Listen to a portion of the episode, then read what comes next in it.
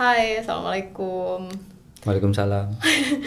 Ketemu lagi di Belajar dari Film bersama Rama and Lady. Kali ini kita mau bahas salah satu film yang kebetulan suami aku baru nonton. Sebenarnya ini film lama, tahun 2007 rilisnya. Kalau nggak salah, film dari em, judulnya Tari Zamin Par. Hah? Ya benar ini film film Ya. India yang diproduseri sama dan eh, sama em, Amir Khan. Jadi gimana, Pak? Filmnya kemarin gimana Belum. saya? Filmnya gimana kemarin?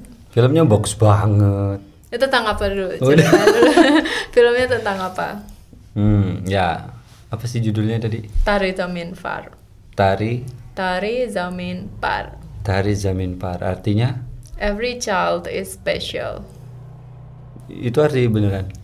I guess aku juga kayaknya sih itu ya karena quote di Ya. bawahnya itu gitu. Filmnya itu tentang ada dua orang anak. Satu lebih tepatnya, cuman selalu disandingkan sama kakaknya di saat itu. Dia tidak seperti kakaknya. Jadi kakaknya ini kan kayak orang yang eh, anak yang rajin, selalu dapat ranking, berprestasi di sekolahnya, terus eh, pokoknya perfect sudah, rapi, terus pokoknya benar-benar idaman orang tua lah, Eh, calon sukses bagi orang tuanya gitu. Nah yang satunya ini siapa Isan? Ishan Oh. Awasti.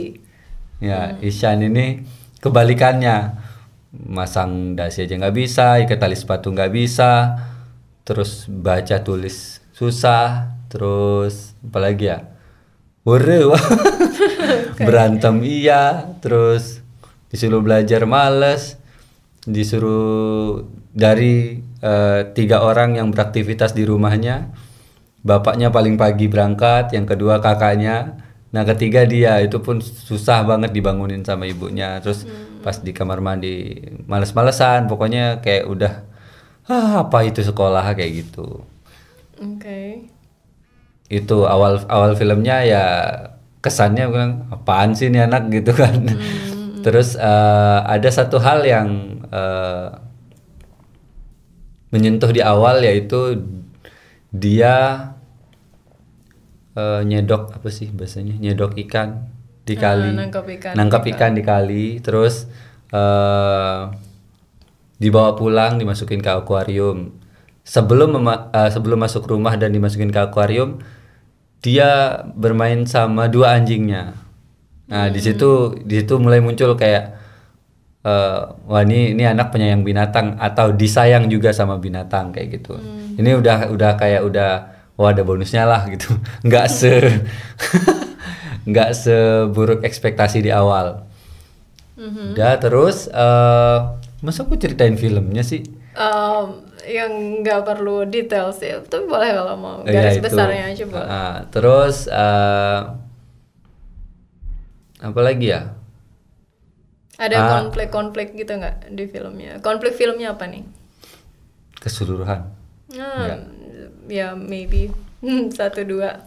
Kalau yang di awal em, di anak ini dianggap idiot, dianggap goblok, dianggap lemot, dianggap stupid, ah pokoknya seluruh keburukan yang ada di bumi mungkin ada di dia, dianggap sama teman-temannya, Hmm, bener. termasuk sama orang tuanya, terutama bapaknya. Itu digoblok-goblokin lah. Karena memang nilai rap dia tinggal kelas kan, kelas kelas 3 ngulang dua kali kayaknya kalau nggak salah. Dia nggak naik kelas, tahun depannya lagi gitu eh, nilainya buruk, anjlok, selalu dibandingkan dengan eh, kakaknya yang keren lah di ini. Nah, tapi kakaknya uniknya adalah kakaknya tidak ikut-ikutan eh, membodoh-bodohi atau kok membodohi apa ya? Mengatakan ke adiknya bahwa dia bodoh atau stupid dan sebagainya. Justru kakaknya terlihat dia yang sedikit mendukung, tapi karena dia masih kecil juga jadi nggak bisa ngapa-ngapain, tidak bisa menentukan apa pun. Justru dia yang memuji waktu itu kan dia ada adegan yang eh, dia lagi ngerakit puzzle kalau nggak salah. Puzzle apa lupa. Orang tuanya hanya fokus terhadap nilainya nilai yang jelek yang mungkin nggak dibawa pulang kalau nggak salah waktu itu. Kakaknya yang eh, yang ngeh bahwa wah itu keren tuh bentar lagi selesai gitu. Jadi kayak kakaknya yang mengikuti proses sesuatu yang benar-benar dia kerjakan gitu loh selain dari akademis itu gitu. Terus eh, apa lagi ya? Tentang oh itu nanti di belakang yang dikasih hadiah krayon sebenarnya intinya eh gimana jelasinnya ya? Bingung panjang banget kalau mau ya udah yang, yang dipelajarin aja. Ya itu yang dipelajari. terus eh, saking eh, gobloknya nih anak di sekolah yang akademis ibu bapaknya dan guru-gurunya bahkan kepala sekolahnya pun sudah menyerah saat itu. Jadi dia kayak mau dipindahin ke sekolah yang ada asramanya ceritanya yang benar-benar melatih kedisiplinan dan eh, benar-benar ketat dan le- lebih ketat lah dari sekolah biasa gitu. Terus eh apa lagi ya? Dipindahlah anak ini. Jauh banget lompatnya. Ya dipindahlah anak ini. Tadi ngomong apa sih? Dipindahlah anak ini ke sekolahnya.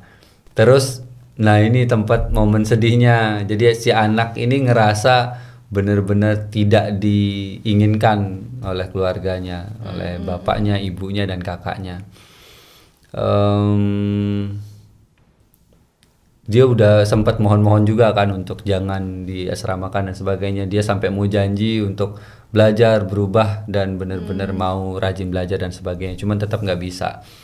Pindahlah ini, muter-muter terus. It's okay, go on. Terus apa lagi? Udah dipindah. Ternyata sama. Awalnya aku pikir dia pindah ke sekolah ini wah jadi kayak model sekolah STM gitu loh. Kalau di di kita STM jadi kayak "Ah, kayaknya nanti ketemu nih bakatnya di sini nih kayak gitu. Karena sebelumnya ada eh, ada beberapa adegan yang meng- menggambarkan bahwa si anak ini si Isan ini suka menggambar dan suka ngelukis, tapi tidak dilihat sama orang tuanya. Yang orang tuanya mau lihat hanya nilai akademis, matematika, geografi dan sebagainya saat itu. Geografi masuk nggak sih?